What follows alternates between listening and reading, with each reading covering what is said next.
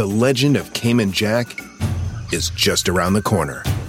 Mixed with blue agave nectar, real lime juice, and cane sugar for the perfect balance of sweet, salty, and sour every time. Discover legendary taste with Cayman Jack, America's number one margarita. Premium flavored malt beverage. Please drink responsibly. All registered trademarks used under license by American Vintage Beverage Company, Chicago, Illinois. You like to watch new stuff, right? Well, go to Hulu and see what's new, because Hulu has new stuff all the time.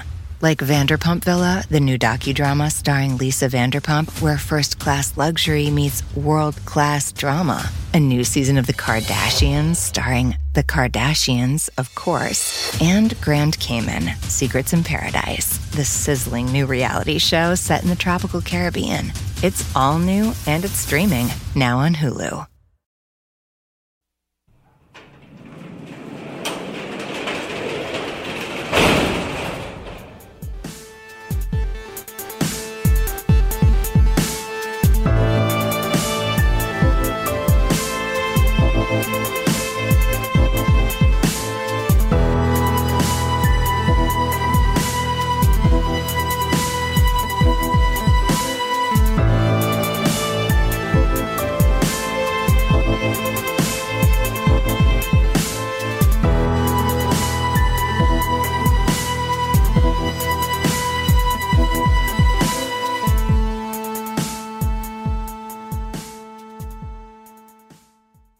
Welcome to True Crime Garage. Wherever you are, whatever you are doing, thanks for listening. I'm your host, Nick, and with me, as always, the original third member of Wham, but he was released due to creative differences because you see, the famous line, Wake me up before you go go, well, he insisted that it should be, Don't wake me up, just go go. The very insensitive captain.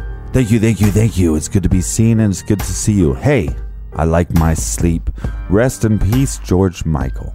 I was a fan captain. It sounds like you were a fan as well. Well, that man had golden pipes. Well, let's tip our 40s to his memory.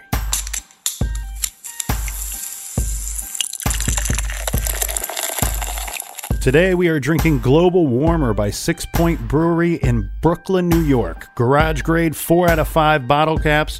This is a red ale, Imperial Double. This is a different type of winter warmer beer. Global Warmer is cloudy, unfiltered, and hop intensified. Global Warmer is brought to us by some of the nice, warm people that visit our garage each week. Mm-hmm. First, we have Julie in Corpus Christi, Texas, who says she loves the show and hopes that we continue to do the show for years to come. We also have Craig from Parts Unknown, Unknown who says to keep up the good work, fellas. And next, we have Shannon in Zanesville, Ohio. We also have Wendy. Wendy, whom I'm guessing is probably from Florida because she rec- recommends Swamp Head Brewery in Gainesville, Florida. I'll be in Florida next month and maybe I can get my hands on some of that Swamp Head. We also have we also have Scott who says to check out Turtle Anarchy Saison when we can. And last but not least, we have Rebecca from Fayetteville, Arizona. She thanks us for our hard work and adding that we have changed plane and car travel forever. That's right, we are quite innovative. so, cheers to you and thank you all to Julie, Craig, Shannon, Wendy, Scott, and Rebecca for helping us this week. And if you want to buy us around for next week's show or a future show, just go to truecrimegarage.com and click on the donate button. And like always, we like your Jeep. And Captain, I have a little announcement to make. Uh-huh. Uh, our our whole setup here kind of changed for the people that donate to the uh, beer fund each week. For whatever reason, the we like to give a shout out back. You know, pay it back. Yeah, whatever reason you like to put that money in your pocket. Well, for whatever reason, our website no longer tells us where the person that kicks into the beer fund is from. So, if you want us to give a, you a shout out and mention your name, uh, just happen to throw in in the notes there what city you are located in, and we'll give you a shout out and thank you to everyone who contributed to the beer fund this year. And if you'd like to follow us on social media, you can do so Facebook, Twitter, Instagram, Snapchat, all that. I mean, I've been posting some weird Snapchats. They, got these weird filters. I turned myself into like a Santa baby, and uh, I think I creeped everybody out. uh, anyways, you can do so at True Crime Garage. All right, that's enough of the business. Everybody gather around, grab a chair, grab a beer, and let's talk some true crime.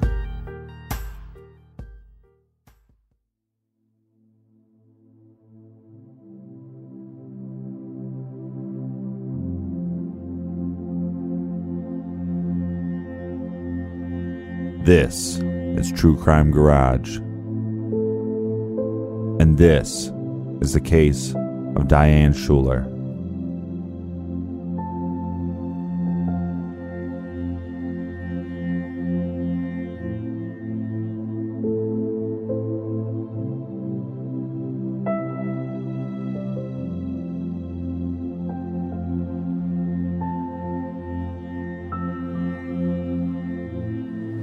Can you give a, a more detailed description of what happened before she went off on the trip on home? Saturday and what you what you had to eat together, what conversation? Yeah, come to the You middle. woke Diane up, not from there. Right from the moment you woke up. I woke up at six o'clock, went down to my boat to clean it out, do what I got to do.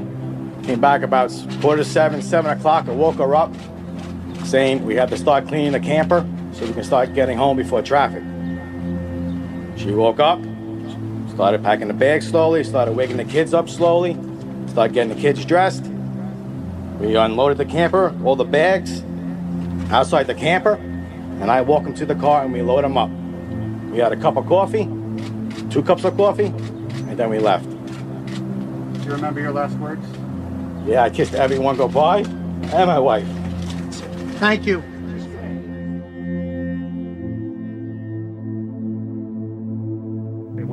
To locate the kids, and they, the best they could the best they could come up with was that they were on they were at the Tarrytown Rec Center. I'm trying to help a friend of mine. Uh, his sister took his go- his girls camping. They're, they're very young girls. The oldest is nine. The girls the girls just called in distress. They said that the, the aunt is driving very erratically. We think she's sick. The aunt isn't picking up the cell phone right now. The sister called. She can't talk anymore. There's three kids in the car. They're trying to five. They're trying to locate her. The woman's name is Diane Schuler. And just put it out to the post car. Okay. And see if they could locate her because the the the woman that's driving the car they think is having a medical emergency because she, called and then she couldn't talk anymore and she's got five kids in the car. Need to know whose name the car is registered to. Lauren, yes. This is my It's your car. Yeah.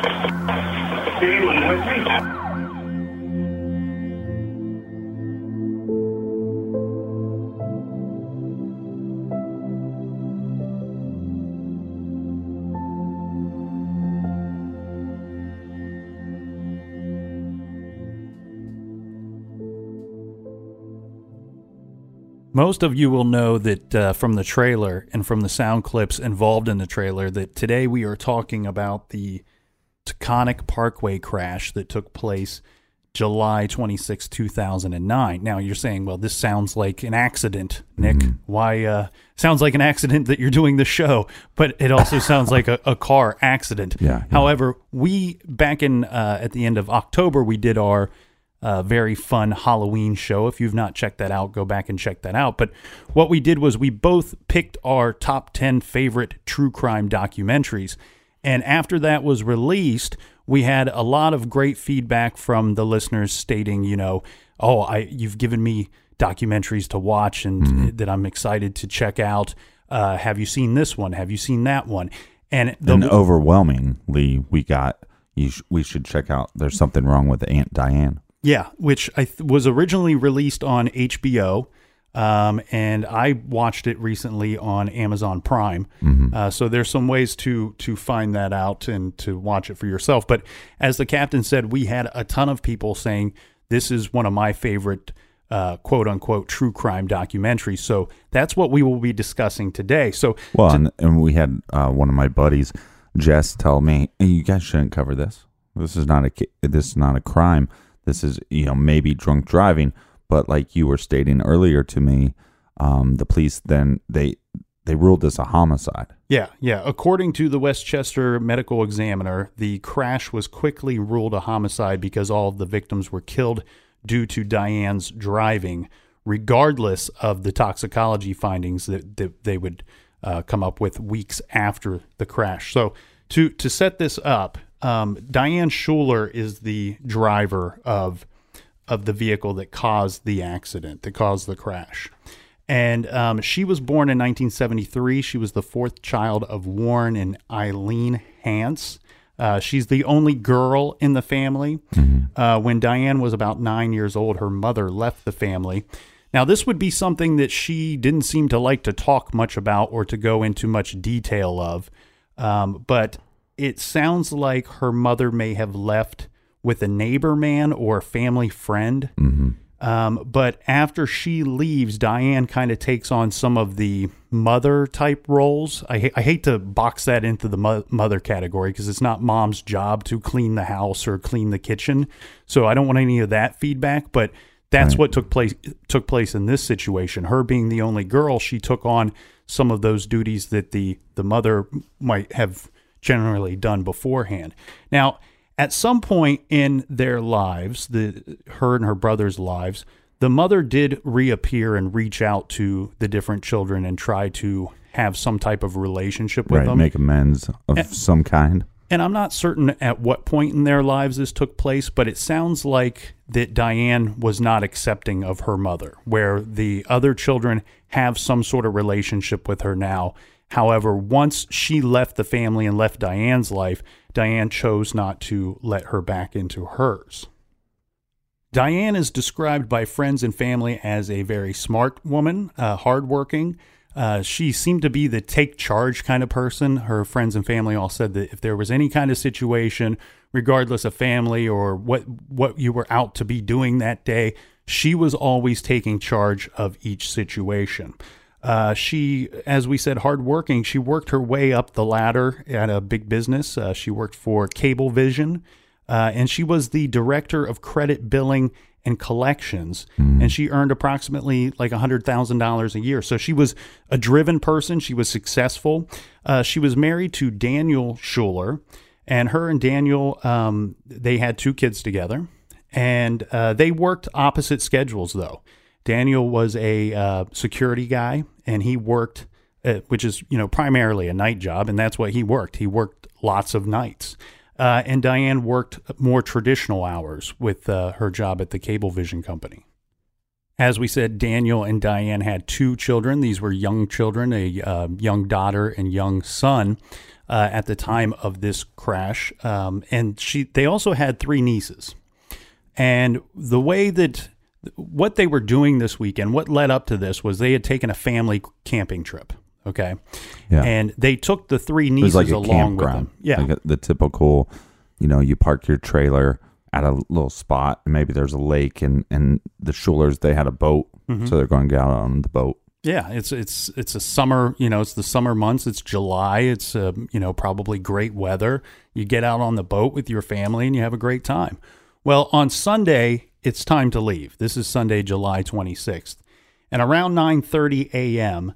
Uh, Diane left the Hunter Lake campground. Now she's driving a 2003 Ford Windstar van. This is a red color van with the ski rack. Uh, and it's not her van. It's uh, a vehicle that was borrowed from Warren and Jackie Hance. Um, Warren is her brother, and they are also the um, parents of the, three, nieces. right, three daughters. So in the vehicle with Diane were uh, her five year old son, Brian, her two year old daughter, Erin, and as said, her three nieces. This is Emma, who is eight years old, Allison, who is seven, and Kate, who is only five years old. Now, Daniel, her husband, is leaving the campgrounds that day as well at the exact same time, as a matter of fact, but he's in a truck and he's going to be traveling alone. Um, and a witness at the campground who had seen them that morning and saw them leaving said that everything appeared to be normal. This is just a family packing up and heading home for from a great weekend trip. Well, and like you heard in the trailer, Daniel is talking about their, you know, what happened when they woke up. They woke up, had a couple cup, cup of coffee, you know, a couple cups of coffee. Uh, then he goes down to the boat. He does what he needs to get done and, and wraps that all up and probably connects the boat to the truck trailer. And then she's going to take off separate. So again, he's he's claiming that there was nothing odd about there was no fight, there was no argument going on. Um, and she packed up the stuff and packed up the kids and went on their way. And the the general idea here is that Daniel's going to head straight home. Um, he's you know he's got the truck and he's going to go straight home. And now Diane with uh, with the children is going to stop off at McDonald's to get breakfast or get something for Right, her and the kids to eat. Um, so they make their stop at the McDonald's restaurant, and um, the cashier there says that he remembers seeing Diane and the children, and that nothing seemed to be abnormal to him. Um, and uh, you know, I'm going to go ahead and throw this out there because you know, foreshadowing away, uh, you know, set aside, but. He, he straight up says, you know, she did not seem intoxicated or under the influence of anything, nor does he smell any alcohol on her breath. Yeah, but I mean, I've gone through McDonald's drive-through at night, Mhm. intoxicated. I I don't promote drinking and driving, but sometimes it happens. Uh, buzz driving is drunk driving. Um, the to me, is there much weight to this eyewitness? Not much, and the reason why I think that is because the exchange is going to be so quick. Right. You know, you're gonna you go to window one, you give the, your money, you go to window two, grab your food. How much? How much do you actually talk to the person handing you your food? And even if you go into the restaurant itself, it, it you know it's nine thirty on a Sunday. Right. It, people, I don't even like McDonald's, but I find myself there for breakfast about No, once. there's nothing wrong with once every McDonald's other month. Yeah. Um, you know, because it's convenient and it's there and it's quick. And I'm sure, like said, there's so many people in and out of there that he may or may not By, have. by the way, you went to McDonald's today. I So- did. I did, by the way. Um, so they stop at the McDonald's and nothing seems to be abnormal to anybody. Now, at 10:46 a.m., Diane stops at a Sunoco gas station, uh, and this she goes in and she asks for some kind of pain medication. This would be your typical over-the-counter type pen- pain medication. I don't know what type she specifically asked for. I'm guessing maybe Advil or something of that nature. But for whatever reason, the Sunoco did not carry uh, the pain medication that she was looking for. Now, she did speak with the gas station attendant, and he says that, uh, again, everything seemed normal here. You know, she doesn't seem to be intoxicated or acting strangely to him. And, and right, and l- unless she has an allergy of some kind to a different pain medicine, like to me, if her pain was that bad, if it was a headache, I mean, to me, it doesn't matter if it's Tylenol or Advil. You know, I I just normally just use the one that are paying us, you know, to you know present their brand to our, our listeners. But uh, so to to me, I find that odd. Where if if she was in pain and they said, well, we don't have this kind, but we have this other kind, then why don't you just take that other kind? Right. Right. So- that seems strange to me because so maybe she wasn't in that much pain. Maybe it was just a headache or, and and and again, we won't know this, but what what if she wasn't in pain? What if she was stopping to get, uh, you know, pain medicine for one of the kids? Mhm. You know, maybe she asked for, and this the, here's the thing with eyewitness accounts, would this change the whole? You know, speculation and the whole conspiracy and all, all that kind of stuff with this crash. If she was actually ask, you know, what if she was asking for children's Tylenol? Mhm. And then she said, "Well, we don't have that." Right. You know, but she didn't. Then when the, she's talking to the cops, she doesn't register. All she asks for children's Tylenol. Yeah, and it, so far nothing out of the ordinary here. But now the next spot on the timeline is where things I think things start to seem weird to me. You know, so now that we're at 11:37 a.m. and Diane using her cell phone calls Jackie Hance. Uh, this is the mother of the nieces that are traveling with her, and she calls basically just to say, you know, we're running later than we expected. Uh, I'll have the girls home later than expected. The reason why this starts to get weird to me here, Captain, is it's 11:37. You know, according to Daniel, they left the campground at 9:30. So now we're over the 2-hour mark since they've been gone and I've heard that this is supposed to be like a 35 minute, maybe 40 minute trip home. Uh, I understand that they stopped at the McDonald's and now they're making a second stop at the Sunoco, but but still we're starting to see an amount of time elapse that seems seems a little more than necessary to me. Yeah, well, I think one like I I tell everybody, you know, go forward five minutes or back five minutes, and you're going to be a little off. But I mean, you know, McDonald's parking it, it's it's not a drive through. A, you know, at nine thirty in the morning or ten o'clock in the morning, it's it's a parking lot. Mhm.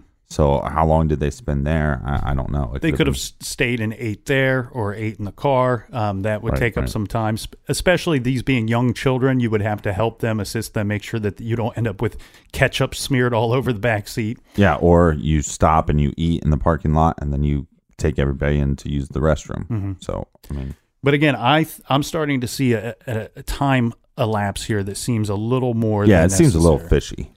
Well, at 12 p.m. at noon. Um, by this time, Diane and right, well, quick question: When she makes the phone call um, to the girl's mother, is she able to like finish the conversation? It's like a complete conversation. Yeah, it's a complete conversation, basically just stating that they're running later than expected, and she'll have the girls home later than expected. Okay. Uh, by noon, they have made their way. This is Diane in the red uh, Ford Windstar van along with the children. They've made their way to Interstate 87. Mm-hmm. Now we have an eyewitness here as well. His name's Gerald Saler- Salerno. Sorry.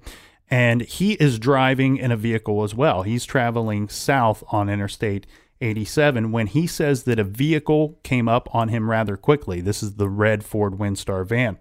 And the vehicle started jumping back and forth between two lanes. Yeah, it's going from the right lane to the center lane, back to the right lane. Exactly. And it's changing, the vehicle's changing lanes very aggressively. But he also claims that it was precise.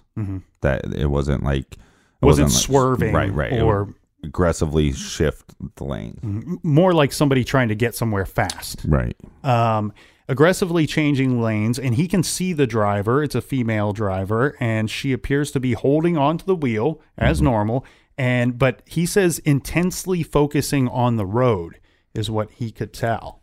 Um, this is the first incident where we start having reports of some something going on in the vehicle that there's some erratic driving going on that leads us to 12:13 p.m. We have another eyewitness involved here. Now we're at the location of the Harriman Toll Plaza. Now the eyewitness here is Francis Bagley, and he's driving in his vehicle, and his vehicle is in front of the red Ford Windstar van. Uh, and he states that uh, Diane's car, the van, was so close to his that he could not see her headlights. You know, so she's tailgating him basically Oh, that's the worst. And he can't see her headlights. Uh, and she starts to honk the car at Francis in his vehicle, and right. she's Honk the horn. and yeah. she's she's honking, yeah, so honking as if to tell him to get out of the way. Uh-huh. Um, and at some point, she pulls out onto the shoulder as if she's going to pass him in that way. However, she does not pass him. Instead of passing him, she just simply pulls back into the lane, and once again, she is behind Francis. Now, Francis describes the driving to his wife that's with him. You know, he says, well, "This person must be some kind of nut." Right. Because you know she's she's all over the road. She's honking the horn at me, and she's trying to pass using the shoulder. This is some kind of nut that's well, behind. us. right. But I mean, we. I think we all can agree. I mean, people that use their horn excessively are are crazy people. It's like it's like when you're sitting at a light and it turns green, and you, somebody starts honking right away. Right. Like, shut up.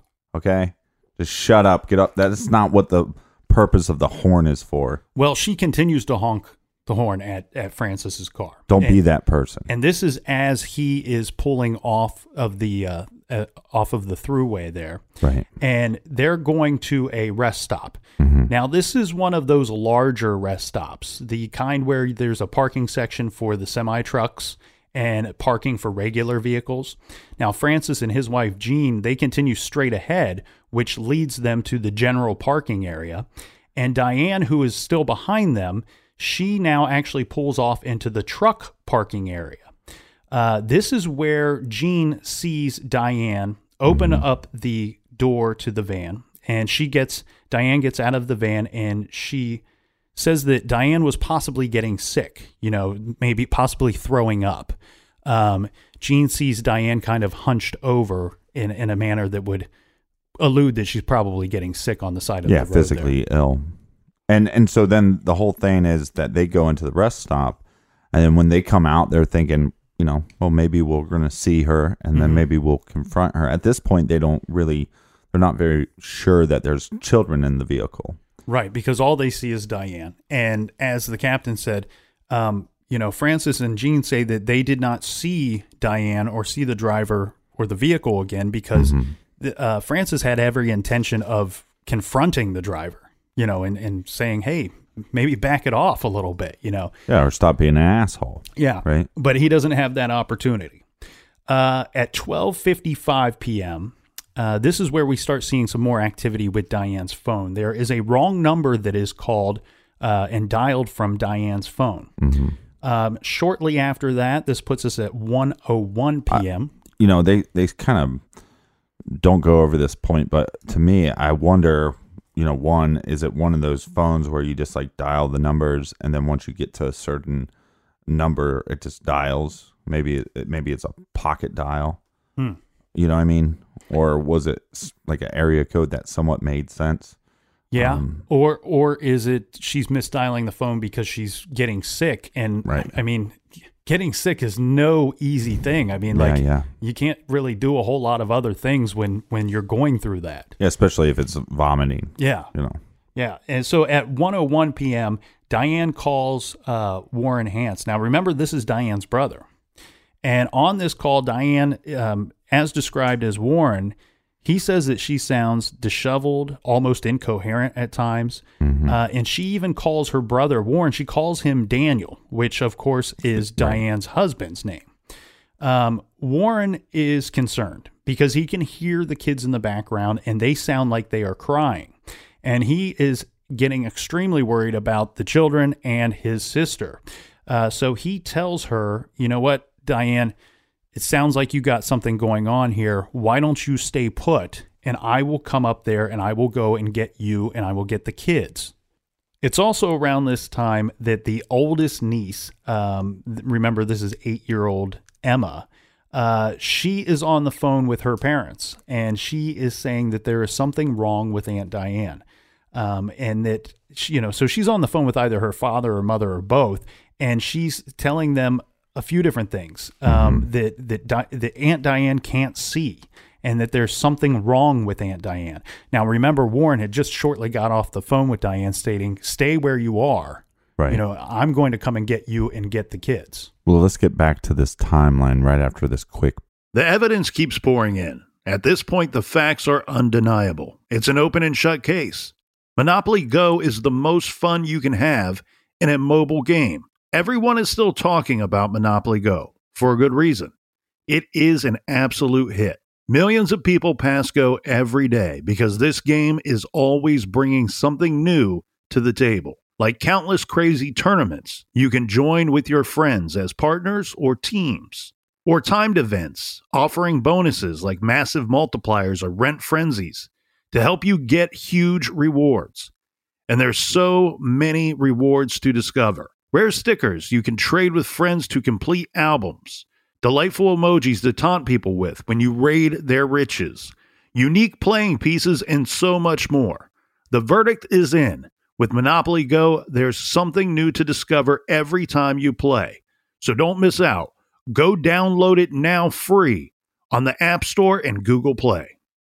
This show is sponsored by BetterHelp. We all carry around different stressors, big and small. When we keep them bottled up, it can start to affect us negatively. Therapy is a safe space to get things off your chest and to figure out how to work through whatever's weighing you down. If you're thinking of starting therapy, I highly recommend that you give BetterHelp a try.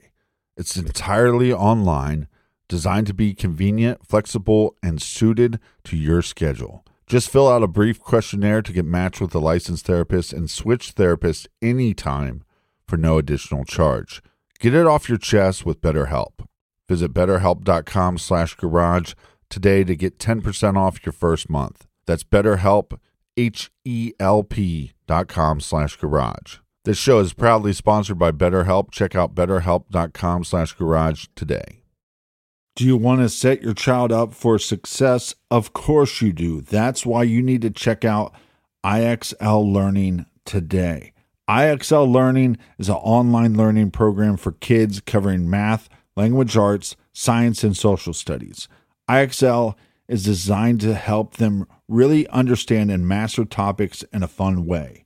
It's powered by advanced algorithms. IXL gives the right help to each kid no matter the age or personality. There's one site for all kids in your home pre K to 12th grade.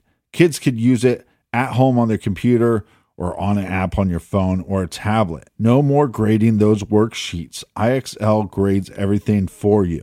One in four students in the U.S. are learning with IXL. IXL is used in 95 of the top 100 school districts in the U.S. I love recommending IXL learning. Kids can learn at home or on the go. And all my friends and family that are using it absolutely love it because it's so easy to set up and so easy to use. And even the kids that I've recommended it to their parents have told me, hey, Captain, thank you. I was having problems in math and my parents couldn't help me, but IXL could. Do you want to get your kids back on track or do you just want to get your kids ahead? Do so with IXL Learning. Make an impact on your child's learning. Get IXL now. And True Crime Garage listeners, Get an exclusive 20% off IXL membership when you sign up today at IXL.com slash garage. Visit IXL.com slash garage to get the most effective learning program out there at the best price. Check out IXL.com slash garage today. Warmer, sunnier days are calling. Fuel up for them with Factor's no prep, no mess meals. Meet your wellness goals in time for summer thanks to the menu of chef crafted meals with options like Calorie Smart, Protein Plus, and Keto. Factor's fresh, never frozen meals are dietitian approved and ready to eat in just two minutes.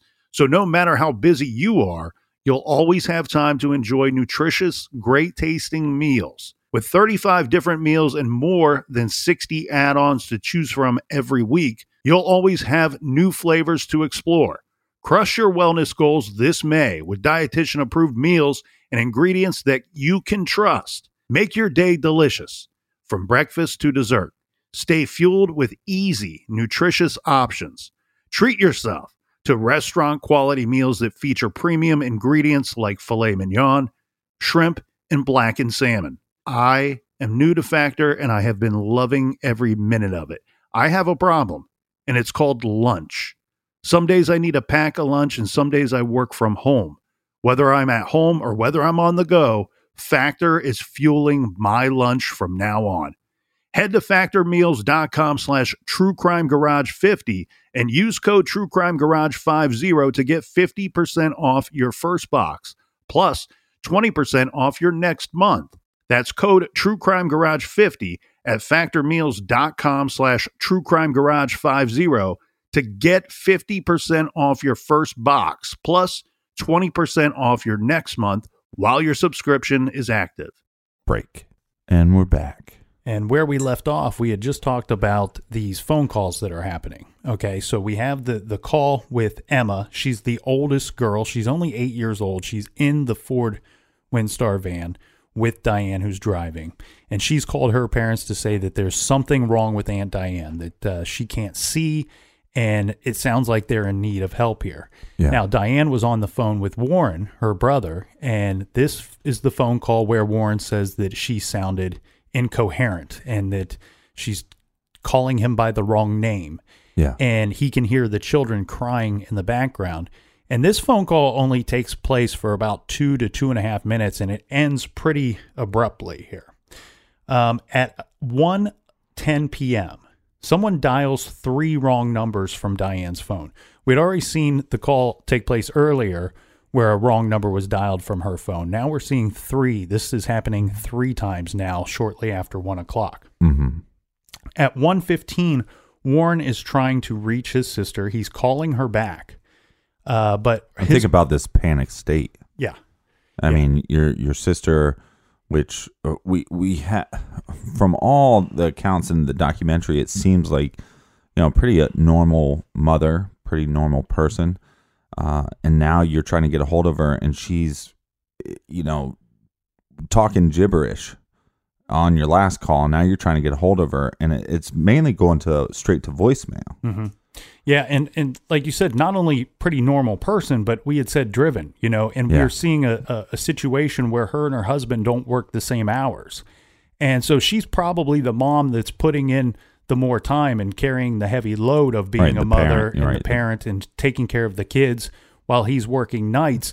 And not only that, she must be a, a good parent because who would let their three daughters go with her on a weekend camping trip if she wasn't? You know, Right. so this is this is something that's of a surprise to Warren. And and like you said, the panic here.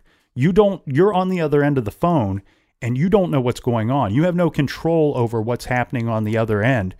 And you're only getting information from uh, your daughter who's very young that doesn't really know what's going on and from your your sister who is not making any sense to you. You have this situation where you're concerned about what's going on, yet you you have no control over it, and your children are there, and Yeah, and, and they can't could be in danger. Yeah. yeah. And at 1:15 p.m., as we said, Warren's trying to reach his sister, and this phone call just goes straight to her voicemail. Uh, by this time, Diane has made it just past the Tappan Zee Bridge toll area, and there is a little pull off section there where you can pull your car off. And she must have pulled off there because later someone would find Diane's cell phone Right. on one of those like waist high barrier divider type things. Uh, she had placed her phone on top of that barrier when while pulled over. It is also thought that she may have been getting sick again at this time. Uh, to this point, her route her route is just really what you would expect her to take. You know, the route from the campground to her home. Um, and that that's what's strange here to me because here she is en route going from the campgrounds to her home, and it's it's taking a considerable amount of time again. Well, right, but we have her stopping at the rest stop. Now she's stopping at the shoulder. But but to our knowledge, she's not lost or she's not taken a wrong turn or anything like that. She is following the route uh, pretty well here. But it's at about this time that Diane would veer off of that route. Authorities are not quite sure what route Diane would have taken to get to the Taconic State Parkway area, mm-hmm. as there are several options for this. But by this time, she is now nearing the Taconic State Parkway area, and she is no longer en route to her home. After these strange phone calls, and Diane and the kids are being gone much longer than expected, Diane's brother James and her and Diane's husband Daniel, they are not they are now out driving and they are going to go out looking for Diane. Now Diane is seen driving on an exit ramp.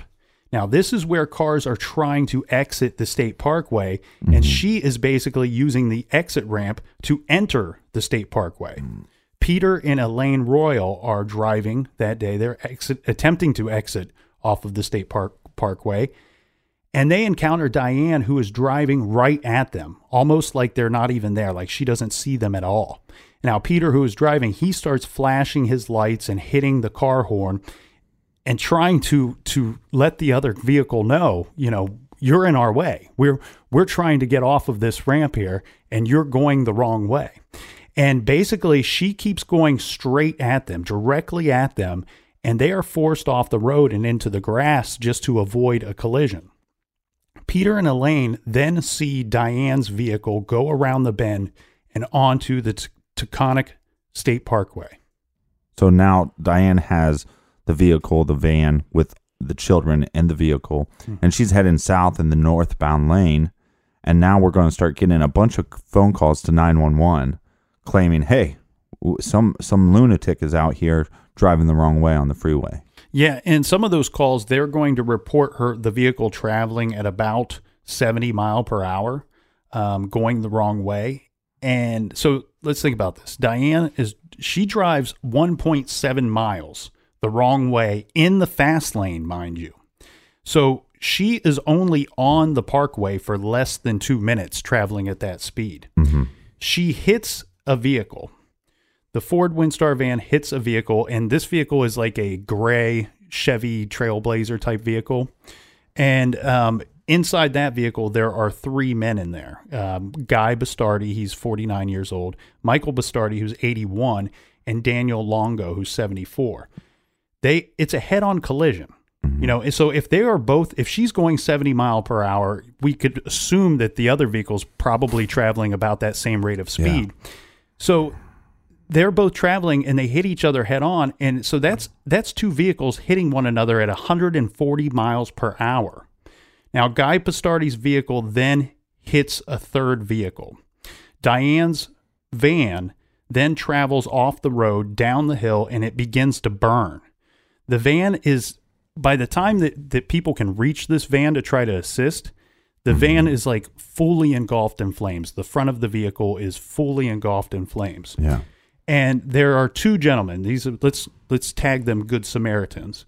Um, they are going to try to save Diane and the kids, and they are attempting to pull the driver and the passengers from the burning vehicle. Now they do have some trouble with this. You know, these doors aren't going to open very easily. This, Right. if anybody's seen a picture of this vehicle, it was in terrible condition and but they are able to somehow get the driver out who is Diane and her body pretty much just it just kind of like falls out of the vehicle you know and it's not she's not showing any signs of life at all. Now the kids are in another portion of the vehicle and the way that these two gentlemen describe it is that they're kind of just like piled up on one another. And they are going to start pulling the children from the vehicle and checking their vital signs. And as they're doing so, the men are realizing that the um, just like the driver, that the child passengers seem to be dead as well. They're not responding to anything. Uh, when the men get to the bottom of the pile, they find the body of a little boy, uh, but he is actually still alive, thank God, and he's fighting for his life. Uh, the men then check the other vehicles. They they go over to the gray Trailblazer, and this is where they find Guy Bastardi, Michael Bastardi, and Daniel Longo. They find those three gentlemen, and they are all deceased at this point. Also on that day, uh, along with the the three gentlemen that were in the gray Trailblazer, Yeah. we also have Diane Schuler, the driver of the van. She was 36. She passed away that day, as well as her daughter Erin and her three nieces, which are Kate, Allison, and Emma. So we have this horrific scene. We have uh, eight dead. It seems like there are eight dead at the scene. We now have all these weird events that happened prior to this. We have all the eyewitnesses accounts of uh, Diane driving on the wrong side of the road, and now it becomes well, what happened? We we need answers for this. Yeah, we need to figure out why there are eight people who have lost their lives. We have we have one sole survivor, uh, which is Brian, which is Diane's son. Uh, he suffered several broken bones and a severe head uh, injury and trauma, and he ends up remaining. Uh, he's in the hospital for over two months. Uh, he, like I said, he's he sustained a serious head injury in the crash, and as a result, he suffers from uh, nerve palsy in his eye, uh, which affects the movement in his right eye. Uh, and of course, he's undergone surgeries and stuff like that to try to help him recover from that injury. But mm-hmm. but as said, we need to figure out why. Okay, why was Diane driving like this? Why was she going the wrong way on on a road she had probably been on several times before? Yes, she is driving a vehicle that may be strange to her. Right. Um, you know, you, you ever notice that when you when you borrow somebody's car, you don't really know how to turn on the windshield wipers, or you know, Mm, Yeah, yeah. maybe you accidentally turn on the lights instead of the windshield wipers. Yeah, but you're not going to drive the wrong way on a freeway because you're borrowing a car. right. Um, and my, you know, my initial thought on all this is, you know, some kind of stroke. Mhm. You know, that's what it seems like to me. Maybe, uh, you know, uh, with, with the children, you know, claiming that she's having a hard time seeing, um, and she seems disoriented on on some level. So, is it a stroke? Is it an oncoming heart attack? But the, it, but what's so strange for me is why does she keep driving? Why doesn't she stop? Yeah. And maybe, and then when we talk about when she goes onto this different path, because I don't know the area, is she trying to reach somebody? And it, uh, was it that she felt bad and felt sick and and thought, well, I'm just going to try to get home, and then at some point it's like I can't get home, and it's that fight or flight mentality, and it's now I'm going to just try to get help. I'm going to try to go to the hospital or something. Uh, but but if it's a stroke, maybe. And again, I'm not a doctor or, or a nurse. I'm a captain. Okay, I know about boats. That's about it. But you know, is she so disillusional from this on onset of a stroke? But c- wouldn't we be able to see that in the medical records? Yeah. Well, and they, you know, and the other thing too is why did this trip that that should have taken about 35 minutes, you know, plus some time for stopping off. But we're talking 4 hours. The crash took place mm-hmm. at 1:35 p.m. Right. They left at 9:30. You know, this is 4 hours has elapsed here. Um so let me introduce the the attorney that um that the family, the Schuler family, would be working with after the accident. Uh, his name is Dominic Barbara, and um, he. Some people might know him from the Howard Stern show. He used to be. I don't. I don't know if he was friends with Howard Stern or if he was a friend of the show, but he used to be on there from time to time. He's kind of a, uh, let's say, lawyer to some some some stars, maybe some entertainers. Okay. Um, but uh, he he would come out very shortly afterwards with a press conference, and him and Daniel, um, Diane's husband, are going to say that we don't understand what happened because in the in the autopsy that followed, they they did an autopsy this the day after the crash, Yeah. and it was pretty quickly determined that she had some things in her system that that you know Well, she had right. alcohol in her Right, system, So let's she go had over THC in her bit. system. So she had her- a blood alcohol level of 0.9, which is roughly about 10 drinks. Now, I don't know if that's 10 beers or tr- 10 shots. Uh, there was uh, vodka, a bottle of vodka found in the van. So one could assume that if she was drinking, that's what she was drinking 0.9. And then she was also found with some uh, THC in her system as it's, well. It's 0.19. 0.19. Yeah, okay. point nine, she would have expired a long time before. But uh, so blood blood alcohol content for her was 0.19. Um, and she also tested high for a high level of THC. And as the captain said, we're talking about to get to that level, it's approximately, you know, you got to factor in weight and all these other things. But once you figure that out, it factors in that she probably had about 10 drinks, 10 alcoholic drinks. Well, I'm, I'm operating at 0.9 all the time. Well, we all know from health class, but you know, let's review real quick what that alcohol level means for most or all of us. So 0.06 to 0.10%. Uh, what you will experience is reduced information processing, uh, impaired reflexes, impaired depth perception, Okay. the inability to judge distances, uh, your peripheral vision and speed control. All those things are going to be impaired. Uh, now, once you get a little bit higher, from 0.11 to 0.20%, uh, you have everything that we just talked about, plus your reaction time is now severely impaired. Your motor control is severely impaired, and you are probably staggering or and experiencing slurred speech. Now, 0.3 to 0.39, it is likely that you will die at that level. So she's at 0.19. That should give you an idea of the level of intoxication that she had. Now that we mentioned the THC on top of that, keep in mind that alcohol increases the absorption of THC, meaning that it can enhance it. So Right. they believe, due to the high THC levels, that she would have smoked marijuana or ingested marijuana sometime between 15 minutes to one hour before the crash took place. Yeah. And th- I mean, this is all confusing to me because, again, I mean, the, the husband is saying, yeah, okay, well, she would smoke pot occasionally and uh, she would drink occasionally. So this is very abnormal. And again, I don't know, mind, maybe she had a migraine or something. Maybe she's trying to self medicate. It's kind of a very strange thing to be driving kids and trying to self medicate. She doesn't seem to be that type of person. Well, there the family's attorney as well as the husband would say that Diane is not an alcoholic. She was not an alcoholic. She rarely had a drink. Um, they both claim that Diane's erratic driving was due to a medical issue. They believe she may have suffered a stroke. Right. Uh, they also have stated that Diane suffered from diabetes, but this is rumored to have been just uh, gestational uh, diabetes, which is like a temporary condition. It's not, you know, chronic condition. Uh, well, you know, I'm just going to go off on a uh, on rant for a minute. I had a really good friend of mine, guy that was in good shape.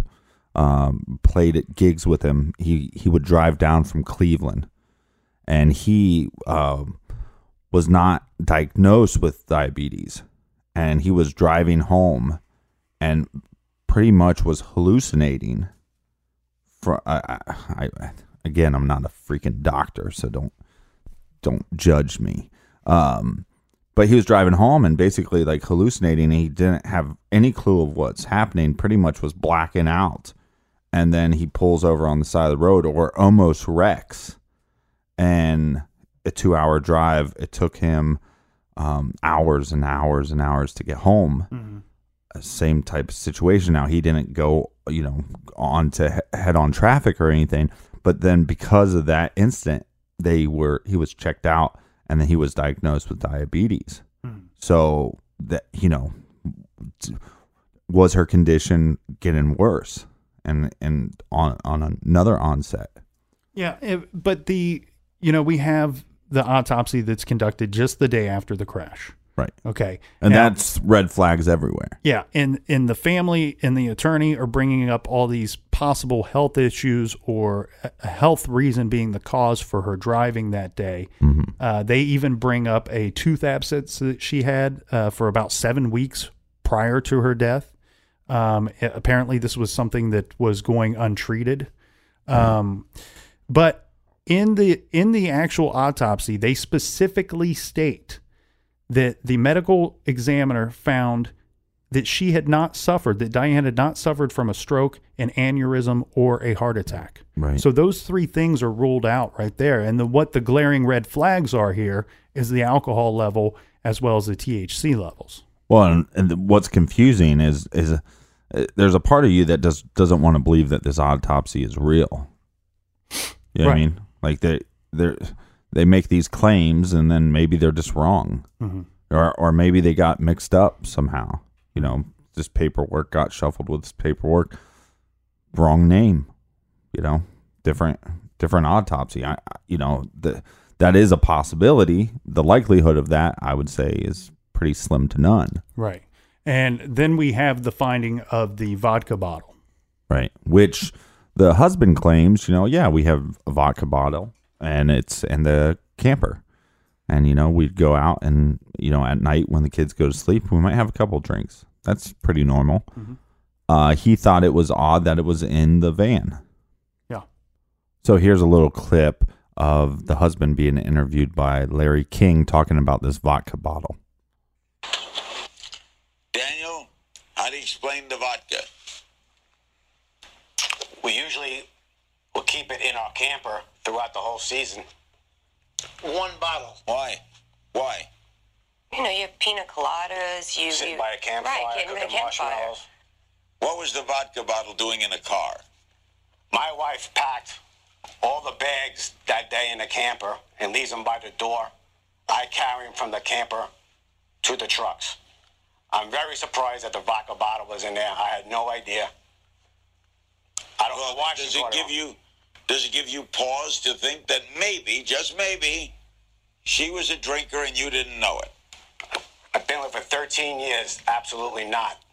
Daniel, why appear here? Why keep on doing this? The truth, the truth will come out. But Larry, you have to understand, Danny doesn't want the other families to think that a drunk driver killed their families. That's why we are out to prove that she try to prove that she wasn't drunk. So basically, we have this autopsy saying that she had this high blood alcohol level, and then she also had some weed in her system. Mm-hmm. And now we have this husband saying, okay, again, we're going to try to, this is not true. So again, so maybe there's that possibility that the autopsy is just, they messed up somehow, did the wrong autopsy on the wrong person. The likelihood of that doesn't seem like much. And then in the documentary, you see a psychologist talk about sometimes when a tragic event happens, that people go on the other side of the spectrum. So all this bad thing happened, now they're dead, and now we don't think anything bad of them, and we go to sainthood, right? So she was a saint, she was this great mother, and maybe there was some things that were going on in her life, and the husband didn't know, Mhm. and and that's a good possibility. And then if with this abscess tooth, anybody that's had a root canal or needed a root canal, that is one of the most painful things that you can go through. And maybe it was only for a couple weeks, uh, and she's now driving home and she's in a bunch of pain, and for some reason, she oh well, if I take a couple shots, maybe that helps. I mean, that doesn't make a lot of sense, but I don't know how much pain she was in. I mean, we know that she stopped to get some kind of Advil or something, but it's you know, it, it doesn't line. Much of this doesn't line up. But that also brings up a good point here. Could she have been a could she have been a functioning alcoholic without her husband knowing? You know, is he is he just going on the forefront here and and taking one for the team and standing up for her, covering up her, you know, things her her bad things for her now that she's gone or or did he not even know? You know, um, Well, and like we talked about before, they worked o- opposite schedules, so it is possible. I, and I agree with that statement because, and I'll tell you what. uh, Here's the thing, too. For for alcoholics that are hiding their alcoholism, vodka can be the the choice Yeah, alcohol. be- right? Because you know, of- right, and you normally don't smell it, and so you go through. It's McDo- clear. right. You don't smell it. It's something that you can kind of put in everything else that you drink. Um, you know, I I have firsthand um, an experience with a With person- alcoholism? Well, no, with a person that that was hiding their alcoholism, Uh-huh. uh, and now thank God this person is in great health and has fully recovered and no longer drinks. But for years, this guy he he drank and he hid it from his family, Mm-hmm. and he used to what he would do is he, vodka was his choice as well because Right. not because he loved vodka, but because he could hide it easily from the family. And you know, he would go outside to take a smoke break, and he would keep a bottle of garage hidden in the garage Mm-hmm. or outside somewhere. He'd go outside and smoke a cigarette and chug a little bit of vodka each time. Well, they only caught on to this because eventually he started falling over and uh, having some some health problems. And but he was able to hide this from them for years. Well, my big question is: is this the is this the vodka bottle from the camper? Right. You know, because the family is not going to come out and go, well, you know what? We looked in the camper and guess what? We saw a bottle of vodka. Because that to me, if there's still a bottle of vodka in the camper and there was one in the van, and we'll never know that because they do have an agenda. I mean, they say so at the end of that clip. We're we're coming out. We're trying to prove. We're going to prove that she was having a stroke or something, and she was an alcoholic or she didn't have a drug problem. And again, maybe that drug problem wasn't, you know, uh, you know, her mother left her. I don't know why her mom left her. Maybe her mother had a drinking problem. Who knows? And she didn't talk about it. And this husband didn't, you know, bring it up and didn't pry into this, which, eh, you know, whatever. I think you should know your wife a little bit better than that. But, uh, but maybe her mom had some drinking problems. Who knows? But th- that's a very good possibility. There's also a possibility that this bottle of vodka had nothing to do with a bottle that was in the camper. Maybe there wasn't even a bottle in the camper. Maybe this bottle could have just been something she kept stashed away on her on in her own belongings or in Right, the right. vehicle that she was driving. That it was in fact something that she was hiding from everybody. Right. Now, the other question is the weed. We have alcohol that was found in our system, uh, 0.19, and then now we have this uh, this weed, which would be more potent because she was drinking, is Correct. what the uh, coroner was saying. So this is the husband's uh, answer about the weed. On a rare occasion, she would, but definitely not that weekend. Absolutely not. Was it something she used to relax? Was it something she used for stress? Was it something she used for On an occasion, or on an occasion to relax. That's all not true. Everything you hear there is not true. when did she use marijuana? Did she use it when she was at work? She use it? No, no. It was, I think, mostly to be able to get a good night's sleep. I think it was after everything was done, clothes were ironed, laundry's done, kids are in bed, books are read, everything was done, and maybe she'd have some before she went to sleep. It wasn't like you'd ever think she, you know, you never look at her and think she smoked pot, but some people do. Did she ever discuss it with you, like why she took it or what was the? No, I just knew that she smoked. Okay, somebody please tell me what a weed person looks like, because that's what I hear in the interview. She, well, I mean, if you looked at her, she didn't. If you looked at her, she didn't look like somebody that smoked the weed. What does a weed person look like? Well, okay, I- first of all, and then the husband. This is what drives me nuts. Is the husband says occasionally, occasionally, occasionally she smoke the pot. Occasionally she'd do that, and but she didn't look like a weed person, right? Okay, and then at the end of the interview, that lady is saying, "Well, but I knew she smoked pot, so she obviously smoked enough pot." That this person was well aware of it, more aware of it than it seems like the husband was Yeah. again, I think this is the sanctum thing. Uh, she never would have done this. Well, the, here's here's a couple things that I noticed about that clip in particular. Okay, there was more telling things about that of the THC clip than the alcohol clip for me. And here's the two things that pointed out. One is what I didn't hear in the clip. Okay, when when I read the report, the medical mm-hmm. examiner's report that says to have a THC level that, that that was that high, she must have consumed the marijuana within 15 minutes to an hour before the crash. Well, that puts her in the company of four children. Yeah. What I did not hear in that clip was her husband saying, "Yeah, she smoked pot, but she would have never have done it around the children." I didn't hear that in the clip Right, because right. my first thought is, you know, we we all know people that smoke some weed, you know, but but but but here's the thing: do we do we know hmm. people? Do I know people that smoke weed around their children? No, because I wouldn't be friends with those people. Right, right. You know what I mean? That would be the first Yeah, like, but, big I mean- red flag to me, saying mm, mm, these are small children. These are small children, and I don't know how the editor c- cut up this sound bite or Right, took right. his interview and and cut it up, but. The thing is, I wanted to hear that in that clip. No, I wanted to hear that she would have never done that in front of the children because you spend the whole documentary telling me what a good mother and what a good right, right. wife and a good person she was. However, I did not hear she would have never have done that in front of the children. Now, what I did hear in that clip was the sister-in-law stating that, well, yeah, she smoked it sometimes to get a good night's sleep. Well, that was a red flag to me too. Why? Because of something you and I had discussed earlier. We uh-huh. had said Daniel says his wife is not an alcoholic. Daniel says that his wife only smokes weed occasionally. Right. Daniel is at work four or five, maybe six nights a week at nighttime when she is done with her workday, when she is done taking care of the children. Who knows? Right, right. Who knows? Could she perceive? Could she have been smoking pot and drinking every night after she put the young children to bed and black out, or have some horrible alcoholism problem or addiction problems that he was unaware of? It's po- yeah, it's po- possible. I think it's possible because of their separate schedules. Well, and also, I mean, he's he, he's a man. You know, he's how much is he paying attention to his wife? I don't know. I'm just going to assume not a lot. Right. You know, but I mean, that's just where I'm going with. And uh it's, but no, but I think we throw people under the bus. Like, I mean, people drink around their kids, and we don't shame them super hard.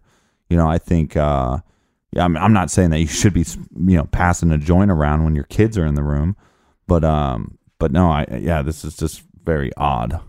Now, among, after hiring the attorney, the family would then hire a private investigator or investigative firm to to kind of they want to discredit the autopsy findings and they want to bring to light that they that their mom and their wife was not an alcoholic, she was not drunk, she was not high when this crash happened, that this was a medical there was some kind of medical reason for this crash. Right, which makes a lot of logical sense. I mean, like I said, I mean the thing about the diabetes or a stroke or something of that nature. And I'm not faulting the husband because if the husband is not aware of this stuff, then how how can he address the problem? And so this could essentially be the first time that he's actually hearing about this being a problem. And and it- what he's going off is if he loves this person and obviously loved his kids and one of his kids died in it and the other kid you know went through uh you know all these surgeries and and almost didn't make it and then his three nieces died in this. So I'm I'm not faulting him for going, well what what the fuck happened? Right? And and if it is the first time of him learning about any of this, then his first reaction is going to be going, I can't believe it. I can't believe it. It's just like when somebody, eh, you know, is married and their spouse is living a separate life, maybe for a year, maybe for a couple years, and when it all comes out in the wash, they can't believe it because they didn't see it coming. And maybe that is what's happening here. It's just with an addiction problem. Yeah, and and but there, there's also that level of denial too amongst the survivors. Um, but back to the private investigator, the the, the Schuler family they hired uh, Tom Ruskin and his investigative firm. Um, they end up complaining quite a bit about um, about this investigative firm and Tom Ruskin.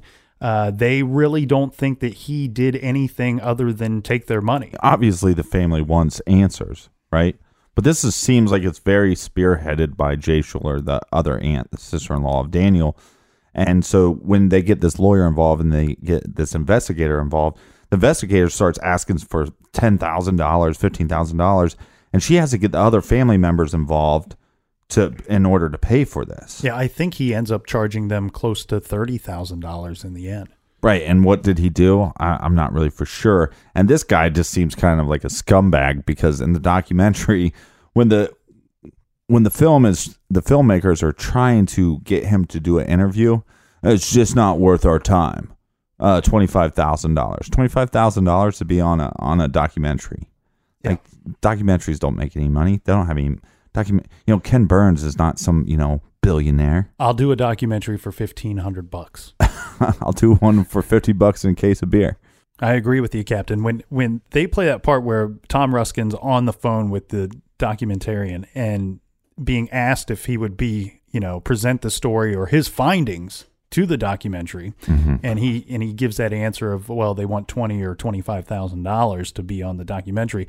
That was a very slime ball answer, in my opinion. I understand that you want to get paid for your time and that you are running a business, but but you've already been paid by the family. You know, this benefits the family. Uh, you were paid to release your findings to the family. Um, so it was a very slimeball answer, in my opinion. Now, he would go on to state that the investigation included interviewing Diane's family and friends, canvassing the campground and the driving route for leads in obtaining the video footage from the Sunoco station. And according to Tom Ruskin, all monies were spent on those activities as well as additional lab tests. Now, I will say those lab tests are not cheap, first of all. Right. And second of all, to his credit, they did find his investigative firm found the surveillance footage at the Sunoco. That that was not something that that was presented by anybody else. Yeah, I mean a slime ball answer, but at the end of the day, who knows? I mean, there's three sides to every story, right? His side, their side, and the truth. And it could be just that you know Jay Schuler or whoever hounded him so much and maybe was so rude to him that they were. He just thought, you know what? I, I, I, the, I did a bunch of work. You don't think I did? I was paid for that work, and now you're asking me for more stuff, and I'm just done with this all. Well, and the results of those additional lab tests that they conducted were Mhm. the same results that the medical examiner's office came up with originally. So I, here you run into a problem of okay, I work for you. You've paid me X amount of dollars to help Right. you get to the truth of this matter. Unfortunately, the conclusion I came to is what we already knew. Was Or- it, the truth has not changed in my opinion. And so Mm-hmm. I'm now telling you something that you don't want to hear, so you're dissatisfied Yeah. with my investigation because it didn't have the outcome or the results that you were looking for. that you wanted, or is this guy such a slime ball that he charges them for these tests and never has new tests done? I mean, I don't know. I mean, I, I couldn't find any evidence of that, but I want to put, you know, if he is a slime ball, I want to put that past a slime ball. Right, right. I do want to point out that it has been reported that Daniel accepted a an offer. You know, they did this documentary, uh, and that he accepted accepted an offer for a hundred thousand dollars uh, from that film company to do what would end up being the HBO documentary. Uh, this was back in 2010. Um, now, I don't. I'm not going to fault Daniel for this at all. No, he's a, uh, he's a single father now. He's a single father, and he I I do believe that there's a part of him that believes that there's more truth out there, and that he didn't have the ability to do that on his own. Uh, and I think he thought maybe this documentary would give him the answers he was looking for. I think what ends up happening is he gets the gets reminded of the answers he didn't want to hear in the first place. But I don't fault him for taking the money because, as you said, he's a single father. There there's an investigative firm to pay that that, that cost you almost thirty thousand dollars. Well, and there's- and, and there's, there's all kind there's there's surgeries for your son. Right, right. And on top of that, there's going to be lawsuits that uh, are going to end up being filed. You know, in uh, December of 2010, uh, the Bastardi family filed a lawsuit against Diane Schuler and against her brother Warren Hance, who now he was the owner of the vehicle. Right. And now some people, if you you know, if you're involved in uh, civil uh, suits and things like that, you you will know that any good attorney will tell you that if if if I'm walking down the street and the lamp post falls on me, well, I don't just sue I don't just sue the person that that owned the house that owned the lamp post. I am to sue the homeowner. I'm to sue uh, The the, city. manufacturer. I'm to sue the manufacturer of the lamp post. Yeah. Uh, maybe even the manufacturer of the light bulb. Um, they will reach out and they will sue everybody because you're, you know, you're hoping to get rewarded some money outside of court, or that that these other proceedings will enhance uh, right, but you the are original lawsuit. right, but you are you're suing the father of these three young uh, girls. Yeah, you're, and, and the you're end of the suing day- her estate. Um, Yes, and I, you know it, it's rough. I think to sue the the yeah no, the no, Warren, no, you- right, Warren right. brother. That's what I'm talking about. The, the state, fine, but you're suing the brother that just lost his three daughters, and the, it, to me, that's that's wrong.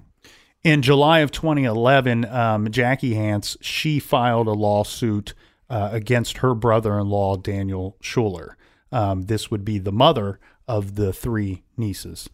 Um, so we we Yeah. have all kinds of legal proceedings that need to take place and lawsuits that uh, need to be dealt with. Um, you know, there's really there's really nothing good that can come of this. Um, there's I don't think that anybody's going to get the answers that they want. I think at the end of the day, she was intoxicated. She was high. Um, can I prove that? No.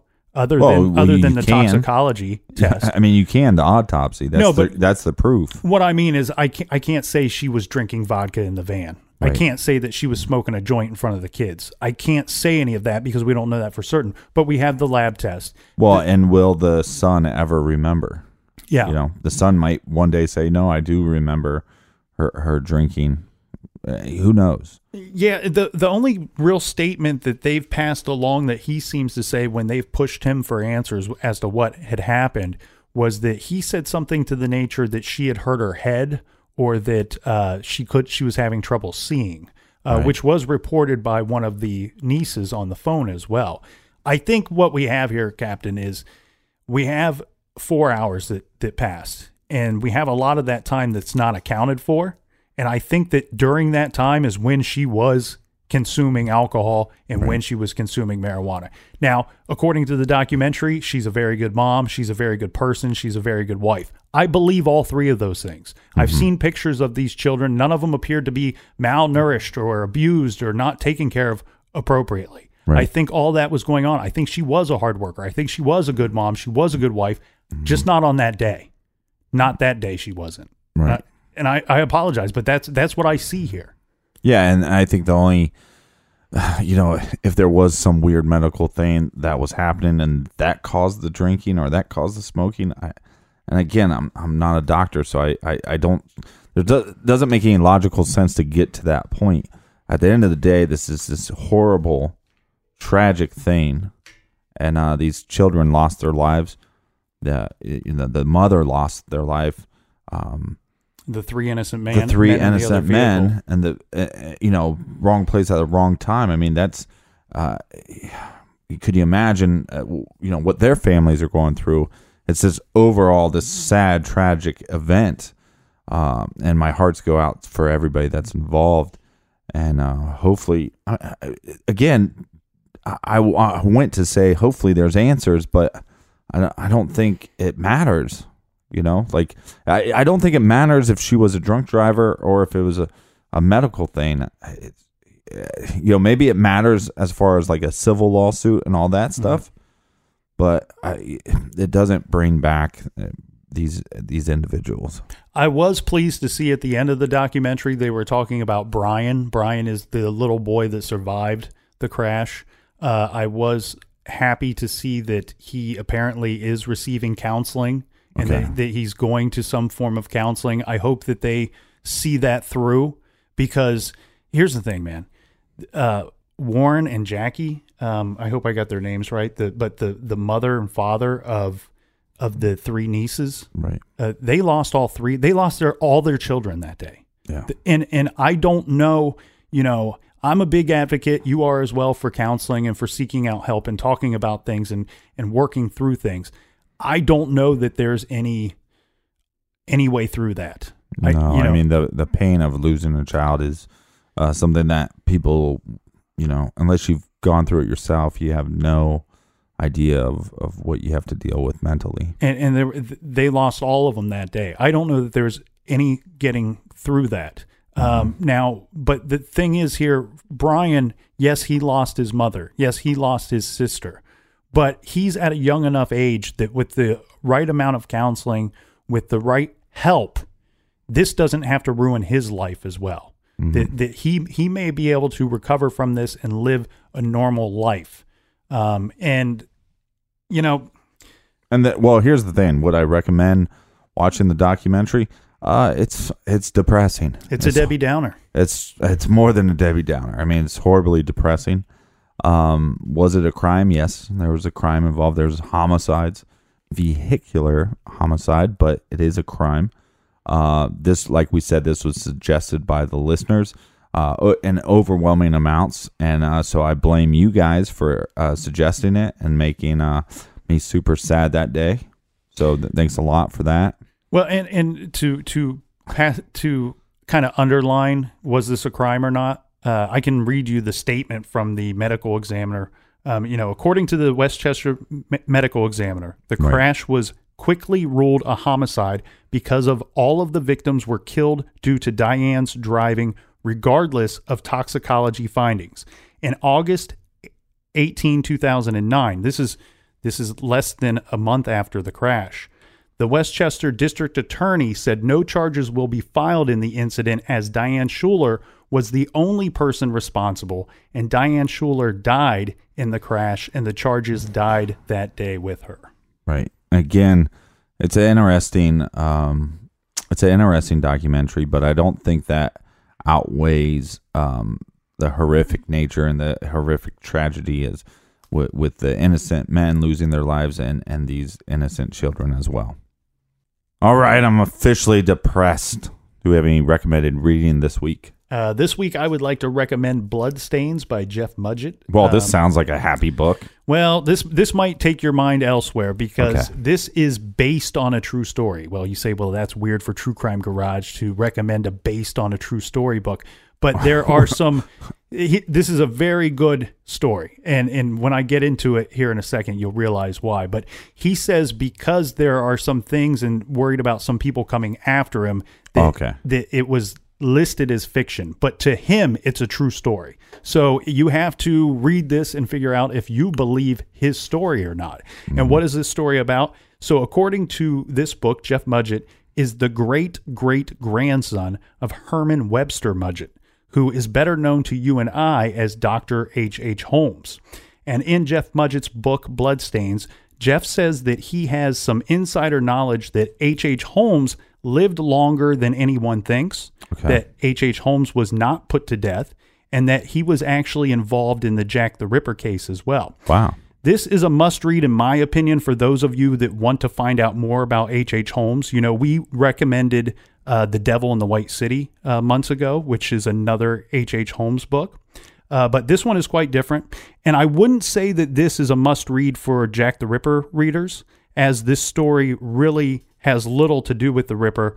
But if you are like me and if you've heard one Ripper theory, you want to hear them all. hmm And this is a great time to dive into H. H. Holmes with the new movie coming out with uh, Leonardo DiCaprio, our buddy.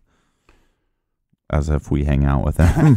uh, he'll be playing H. H. Hol- Holmes in a new movie coming up, I think, next year. Yeah, and I believe that that movie is based off of the book The Devil in the White City. So uh, pick up uh, Bloodstains by Jeff Mudgett today, and you can do that by going to our website, truecrimegarage.com, and click on the recommended page, and you will see all of our other recommended books as well as uh, one of our documentaries that we recommended. And of course, it goes without saying, but we're going to say it anyway because it's so important.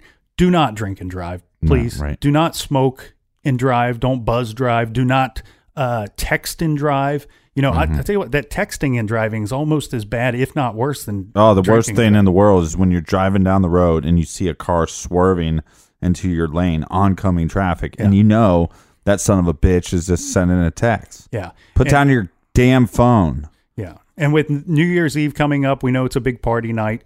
Make arrangements. Have somebody drop you off. Have somebody pick you up. Call Uber. Yeah. Call a taxi cab. Uh, you Call know, the captain. I'll come pick your ass up. he's going to be picking people up all night long. So do not drink and drive. Treat yourself good. Be good to yourself and everybody else out there. And of course, don't litter. We'll see you next week.